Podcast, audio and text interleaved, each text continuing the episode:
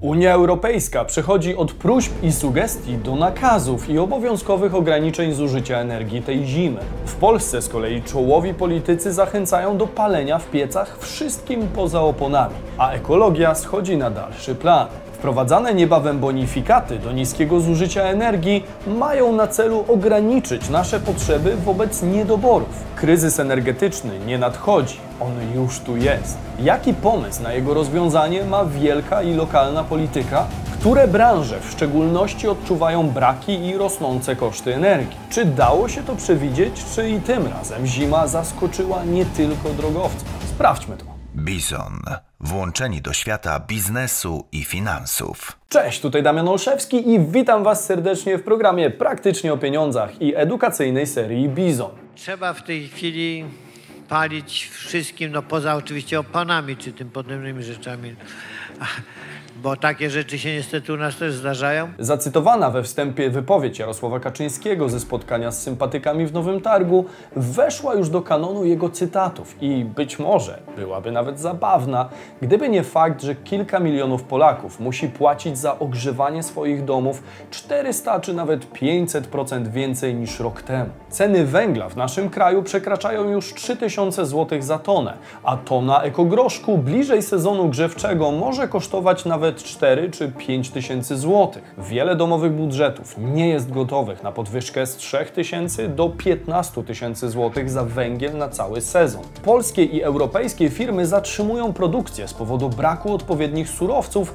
lub ich cen i niskiej rentowności biznesu. Tymczasem tak polscy, jak i europejscy liderzy wydają się nie być poruszeni i doradzają nam m.in. cieplejsze swetry, zbieranie chrustu i palenie w piecach czymkolwiek. Jeśli szukacie nieco lepszych porad i chcecie być na bieżąco z tym, co dzieje się w naszych portfelach, to warto subskrybować kanał. Już blisko rok temu rozmawialiśmy o nadchodzącym kryzysie energetycznym i jego genezie. Ten odcinek możecie zresztą odświeżyć sobie tutaj. Dziś niestety to wszystko staje się faktem. Czas to pieniądz, więc Zaczynajmy.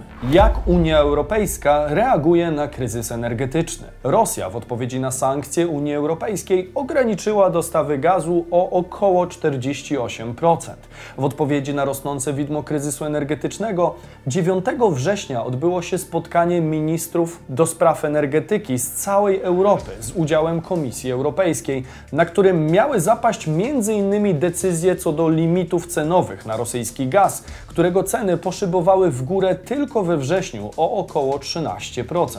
Wcześniej, przed spotkaniem, Ursula von der Leyen przedstawiła szereg propozycji, jak zaradzić kryzysowi. Niestety z zakulis spotkania brytyjski Guardian wydobył dla opinii publicznej informacje o decyzji. Limity cenowe na gaz z Rosji nie zostaną wprowadzone. Za było co najmniej tuzin państw Unii Europejskiej, w tym Francja, Włochy, Grecja czy też Polska. Obawy miały jednak Niemcy, które sugerowały, że Putin po takim ruchu może zupełnie wyłączyć bezpośrednie dostawy gazu do Europy. Europy. Sprzeciw miały również zgłosić m.in. takie państwa jak Holandia, Dania, Węgry, Słowacja i Austria. Sama Komisja Europejska również nie była za tym rozwiązaniem. Podobne głosy o limitach cen, ale na ropę z Rosji niedawno słychać było z grupy G7. Moskwa w reakcji na ten pomysł od razu zagroziła wstrzymaniem dostaw. Właśnie dlatego Komisja Europejska zaproponowała zupełnie inne rozwiązanie, czyli nowy podatek. Tym razem dla spółek gazowych, które z powodu rosnących cen na giełdach odnotowują astronomiczne zyski. Ponadto w jednym z ostatnich wystąpień z 14 września przewodnicząca komisji podkreśliła, że w temacie współpracy z Putinem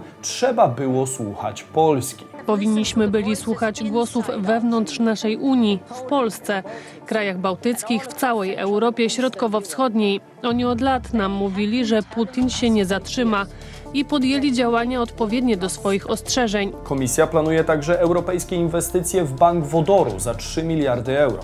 To jednak nie rozwiązuje bieżących problemów. Alternatywy surowcowe dla Europy.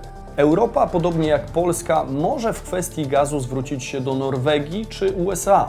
Ma do dyspozycji także gazociąg łączący Afrykę z Hiszpanią oraz liczne terminale LNG na terenie Hiszpanii i Portugalii, które mogłyby przyjmować gaz z całego świata. Podobnym terminalem w Świnoujściu dysponuje również Polska. To byłyby jednak strategiczne zmiany, które wymagają czasu, a tu potrzeba rozwiązań na już. Rozwiązania na zaraz i jak się wszyscy domyślacie, kosztują zwykle najwięcej, więc pojawiają się chętni, którzy za odpowiednią opłatą są w stanie wyciągnąć pomocną dłoń do Europy. Swoją pomoc ad hoc zaoferował choćby Izrael. Izrael będzie mógł dostarczyć do Unii Europejskiej około 10% ilości gazu, który Europa otrzymała z Rosji w 2021 roku. Zapewnił premier Izraela Yair Lapid podczas spotkania w Berlinie z kanclerzem Niemiec Olafem Scholzem. Podobnie zaoferował się Azerbejdżan. Całkowity wolumen dostaw gazu ziemnego do Europy w 2022 roku wyniesie 12 miliardów metrów sześciennych. To o 30% więcej niż rok wcześniej, poinformował minister energetyki Azerbejdżanu Parviz Shahbazow. Czy to wystarczy, aby zażegnać widmo niedoborów? Na ten moment zaplecze gazowe Unii Europejskiej jest uzupełnione do poziomu 82%, więc to całkiem prawdopodobne. Podobnego zdania są eksperci z brytyjskiego banku Standard Chartered. Wydawało się nie do pomyślenia, że Unia Europejska może bezpiecznie przejść przez zimę, ale dzięki magazynom jest to możliwe. Warto wspomnieć, że Polska jest w gronie państw z prawie pełnymi magazynami, jednak starczają one jedynie na 15% rocznego zużycia. Znaczenie bowiem ma nie tylko poziom zapełnienia, którym się chwalimy, ale przede wszystkim ich całkowita pojemność w porównaniu do zapotrzebowania krajowego. Słusznym kierunkiem wydaje się zatem rozbudowa tej infrastruktury do poziomu, który prezentują choćby Łotwa, Austria czy Słowacja. Chcielibyście zobaczyć osobny odcinek o tym, w jaki sposób Polska magazynuje kluczowe surowce energetyczne? Jeśli tak, to dajcie znać w komentarzu. Kryzys energetyczny rozlewa się na różne branże. Samo zdobycie surowców energetycznych to nie koniec problemów. Kłopotem dla tysięcy firm są także ich ceny. We Francji rachunki za prąd w firmie Vert Marine, obsługującej sieć publicznych basenów, w skali roku wzrosły z 15 milionów do 100 milionów euro. Firma ogłosiła zamknięcie 30 obiektów i wysłała pracowników na częściowe bezrobocie. Podobnie ma być z wyciągami narciarskimi, które negocjują z dostawcami energii. Jeśli negocjacje nie pójdą po ich myśli, w tym roku nie będzie opłacać się im otwierać zimą. Belgijski browar Heiche rozważa zakończenie produkcji przez 13-krotnie droższy ciekły dwutlenek węgla. Niemiecki producent warzyw i owoców Wittenberg Gemüse również ma problemy z dostawcami ciepła i CO2. Podobnie mogło być zresztą niedawno na rynku polskim, kiedy to Anvil i grupa Azoty postanowili wstrzymać lub drastycznie ograniczyć produkcję nawozów azotowych, argumentując to właśnie zbyt wysoką ceną gazu i nierentowną przez to produkcją. W wyniku takiej decyzji znacząco ucierpieć mogła duża część branży spożywczej, korzystająca z dwutlenku węgla czy też suchego lodu, używanych przy produkcji wielu towarów. Na szczęście w 100% należący do Orlenu Anvil zdecydował się na dalszą produkcję, aby nie doprowadzić do reakcji łańcuchowej na rynku. Opowiadałem Wam o tym kilka tygodni temu w odcinku Bizweeka, który możecie znaleźć tutaj. Największa piekarnia w Szwecji, Pagen, także ostrzega przed wstrzymaniem dostaw pieczywa. Takie przykłady można mnożyć i na polskim podwórku. A na tym wszystkim zyskuje tylko jedna strona konfliktu. Skoro wiele firm cierpi z powodu tej sytuacji, to warto też zastanowić się, kto z drugiej strony zarabia teraz krocie na problemach Europy. A mianowicie najlepiej na kryzysie energetycznym zarabia Rosja. Mimo deklaracji politycznych co do planowanych zmian dostawców i przeorganizowania globalnego łańcucha dostaw surowców energetycznych, to Rosja jest największym beneficjentem obecnego kryzysu. Można powiedzieć, że Putin bardzo dobrze poprowadził tę rozgrywkę i patrząc zupełnie obiektywnie, mocno ugruntowana pozycja Rosji i powstała zależność na poziomie energetyki skutecznie ograniczają możliwości manewru europejskim krajom. Kraje Unii Europejskiej, jak i reszta Zachodu chcą uniezależnić się od gazu i ropy z Rosji. Jednak nie da się tego zrobić z dnia na dzień. Bitwę na tym polu Rosjanie będą wygrywać najprawdopodobniej jeszcze przez długie miesiące czy też lata. Ponadto obie strony reorganizują się w podobnym tempie. Rosja spoglądając na Azję, a Europa kierując wzrok w stronę Ameryki, Iranu czy też innych dostawców. Od początku wojny z Ukrainą do dziś przychody Rosji z eksportu paliw kopalnych wyniosły ponad 158 miliardów euro. Najwięcej do tej puli dołożyły Chiny i Niemcy. Z kolei koszty wojenne, jakie poniosła Rosja do tej pory, to szacunkowo 100 miliardów euro. Można więc powiedzieć, że wysokie ceny gazu czy ropy w pewien sposób finansują działania Putina za naszą wschodnią granicą. Dodajmy także, że niewiele wskórały tu sankcje. Europa wciąż z niewielkim skutkiem przygotowuje się na nadchodzący zakaz sprowadzenia rosyjskiej ropy, obniżający ilość dostaw o 90%. Na razie ograniczono jej jedynie, uwaga, o 17%. Najlepiej idzie to Holandii, która ograniczyła dostawy o 33%, a najgorzej Włochom, którzy zdają się tym problemem nie przejmować i ograniczyli zużycie jedynie o 2%. Do tego do gry weszli pośrednicy, których sankcje nie dotyczą. Musimy pamiętać, że tego typu zakazy otwierają szerokie pole możliwości do ich obchodzenia, tworząc w ten sposób pewien rynek procesów pozwalających na zakup mimo ograniczeń. Dla przykładu, rosyjska ropa trafia do USA z rafinerii z Indii, które stały się w ostatnich miesiącach ważnym klientem Kremla. Często wprowadza się także mieszanki z udziałem rosyjskiej ropy, których sankcje nie dotyczą, a które płyną już innymi do Wielkiej Brytanii. To oczywiście chwilowo zapobiega kryzysowi energetycznemu w tych krajach, które korzystają z tego typu rozwiązań. Natomiast w żaden sposób nie załatwia to problemu globalnie, a dodatkowo pozwala dalej windować ceny surowców bez obaw o znalezienie odbiorców. Kryzys energetyczny w Polsce. Jak sobie poradzimy? Ekspercka Rada do Spraw Bezpieczeństwa Energetycznego i Klimatu oraz think tank Forum Energii są pełne obaw o kryzys w naszym kraju. Eksperci zachęcają do rzetelnej i szczerej kampanii informacyjnej, redukcji zapotrzebowania na energię i racjonowania jej, a także ochronie konsumentów przed zwyżkami cen. Sytuacja paliwowa jest bardzo trudna i trzeba się poważnie przygotować do zimy, kiedy wzrośnie zapotrzebowanie na surowce i energię i kiedy możemy doświadczyć skoków zapotrzebowania w związku z wyjątkowymi i lub wyjątkowo trwałymi mrozami co powinno skłaniać do intensywnych działań nie tylko na rzecz dywersyfikacji i pozyskiwania kolejnych źródeł dostaw, ale przede wszystkim na rzecz oszczędzania energii, także w Polsce. W bieżącej sytuacji oszczędzanie energii powinno być nie tylko ekonomicznym, ale i patriotycznym obowiązkiem, podpowiadają członkowie Rady, a prezes Forum Energii Joanna Maćkowiak-Pandera dodaje: W Polsce nie ma konkretnych przygotowań do potencjalnie niepewnej energetycznie zimy. Wierzymy w nasze bezpieczeństwo. Ludzie nie są w żaden sposób zachęcani do oszczędzania energii.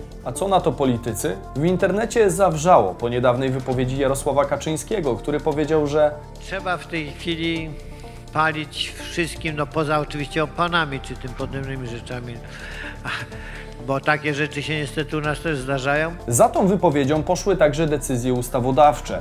2 września polski Sejm przegłosował ustawę, która zawiesiła na dwa lata normy jakości węgla. A gorszy węgiel to niższa efektywność i wyższe koszty zakupu w relacji cena do jakości.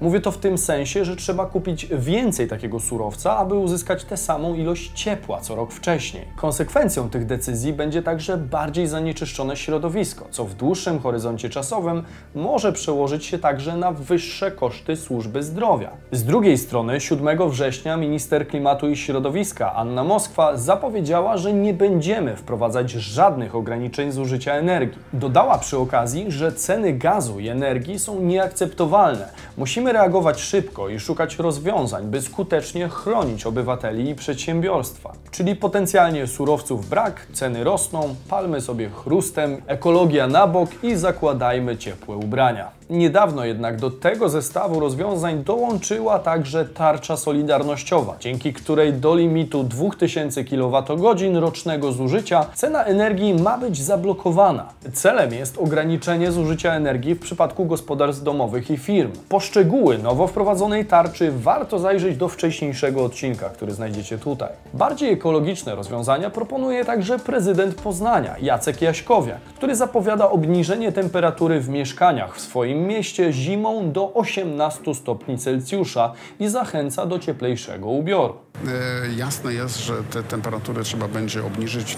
E, Sygnalizowano mi, że to m, będzie mniej więcej 18 stopni, także trzeba będzie się cieplej ubrać. E, Jeden stopień różnicy to jest 7% e, kosztów e, mniej E, i teraz jest problem braku węgla, stąd te decyzje będą też no, e, konieczne. Co do cieplejszych ubrań to dość niefortunne stwierdzenie, chociaż prezydent Jaśkowiak nie odbiega tak znacząco od europejskich standardów. Hiszpański premier Pedro Sánchez zaproponował, że w ramach oszczędności on i jego urzędnicy, uwaga, przestaną nosić krawaty. Doprawdy godne pochwały poświęcenie. Co do obniżenia temperatury, jest to z pewnością dobry kierunek. Badania przeprowadzone we Włoszech wykazały, że obniżenie temperatury w domach zimą o 2 stopnie przynosi aż 15% oszczędności zużycia gazu. Jednak komunikacja takiego rozwiązania powinna być chyba nieco lepiej przemyślana i odpowiednio zaplanowana. Mam jednak wrażenie, że nikt na naszym podwórku nie przygotował spójnego, strategicznego planu na takie okoliczności, a bez wątpienia dało się przewidzieć. W niektórych krajach rozpoczęto już akcję ocieplania domów i szczerych kampanii informacyjnych skierowanych do obywateli, aby racjonalnie podchodzili do ogrzewania dla własnego dobra. Niewiele mówi się u nas o właściwej termoizolacji domu, którą niektóre kraje traktują właśnie jako jedno z kluczowych rozwiązań dla obecnej sytuacji. W końcu uciekające z domu ciepło będzie w cenach dotąd niespotykanych. Na szczęście jest jeszcze czas, aby je zatrzymać z pomocą skutecznej metody, której używamy na własnych nieruchomościach, czyli tak zwanej piany PUR, czyli Purios. Najsensowniejsza w tej kategorii jest dla mnie piana Purios FR, która ma najniższy współczynnik przewodzenia ciepła i największą gęstość. Powiem Wam tak, jest kilka rzeczy, które uwielbiam w tym rozwiązaniu. Po pierwsze, bardzo szybki czas aplikacji, gdzie jeden aplikator jest w stanie zrobić 200 m2 w 8 godzin. Zupełnie nieporównywalne do innych metod izolacji, gdzie ponadto raczej nie dostanę 25 lat gwarancji na niezmienność parametrów, którą dostaję tutaj. Po drugie, możemy ją zastosować od fundamentów aż po sam dach i nie zostawia ona tak zwanych mostków termicznych, czyli izolacja jest ciągła, bo piana wnika nawet w trudno dostępne miejsca. Nic dziwnego, że przy takich parametrach jest coraz częściej używana przez deweloperów. Jeśli jesteście jeszcze na etapie budowy, remontu lub termomodernizacji domu i nie chcecie tracić mnóstwa pieniędzy na ogrzewanie, to warto zgłosić się do Puriosa przez formularz kontaktowy lub social media. Jeśli zależy Wam natomiast na czasie, podeślą autoryzowanego wykonawcę na miejsce, przeprowadzą pomiary, a w ciągu jednego dnia mogą na przykład zaizolować całe poddasze. Linki zamieszczam dla Was w opisie filmu. Natomiast jeżeli chcielibyście, aby na kanale powstał materiał stricte na temat wszystkich metod oszczędnościowych, jakimi możemy zmniejszyć rachunki tej zimy, to dajcie znać w komentarzu. Takie polskie inwestycje jak terminal LNG w Świnoujściu czy otwierany od października gazociąg Baltic Pipe to właściwy kierunek i dobre strategiczne decyzje, polepszające poziom naszego bezpieczeństwa energetycznego. Te jednak mogą nie wystarczyć, aby uchronić nas tej zimy przed niedoborami węgla czy gazu. Od pewnego czasu spekuluje się również na temat Baltic Pipe i tego, że gazociąg nie ma zakontraktowanej właściwej ilości gazu. Jeśli chcecie, możemy zrobić osobny odcinek o postępach władzy w tym zakresie i realnie zakontraktowanych wolumenów gazu. Jak zwykle dajcie znać w komentarzu. Choć Unia Europejska szuka rozwiązań na kryzys energetyczny, a do tego dostaje sygnały o możliwej pomocy od potencjalnych sojuszników w tej kwestii, póki co nic nie jest jeszcze pewne nadchodzącej zimy. Na naszych oczach ropa, gaz, węgiel i energia elektryczna stają się dobrami luksusowymi, na których niedźwiedzią łapę trzyma Władimir Putin. Następuje mocne przetasowanie wśród firm w wielu sektorach, które są przytłoczone podwyżkami cen energii połączonymi z globalnym kryzysem i rosnącą inflacją. Polski rząd, choć podjął lata temu ważne strategiczne decyzje, dziś wydaje się nie remedium na aktualną sytuację. Brakuje pomysłu na to, jak rozmawiać o tym problemie z Polakami i czym będą oni palić w piecu. Na bieżąco monitoruję napływające w tej kwestii informacje, takie jak chociażby kiepskiej jakości węgiel, który przypłynął do nas ostatnio z Indonezji kawałki węgla w błocie i wygląda to, i wygląda to tak. Jeżeli ten z Kolumbii będzie podobnej jakości, to sektor komunalny i indywidualni odbiorcy mogą mieć naprawdę spore problemy. Oby jednak udało się nam temu w porę zaradzić. Tego życzę sobie i Wam. Natomiast jeżeli interesują Was tematy gospodarki i finansów w naszym kraju i na świecie, to zachęcam do poszerzania świadomości w tym zakresie za pomocą subskrypcji kanału czerwonym przyciskiem na dole. Wiernych bizonów jak zwykle proszę o hashtag bizon w komentarzu i do zobaczenia w kolejnym odcinku już jutro o 15. Cześć!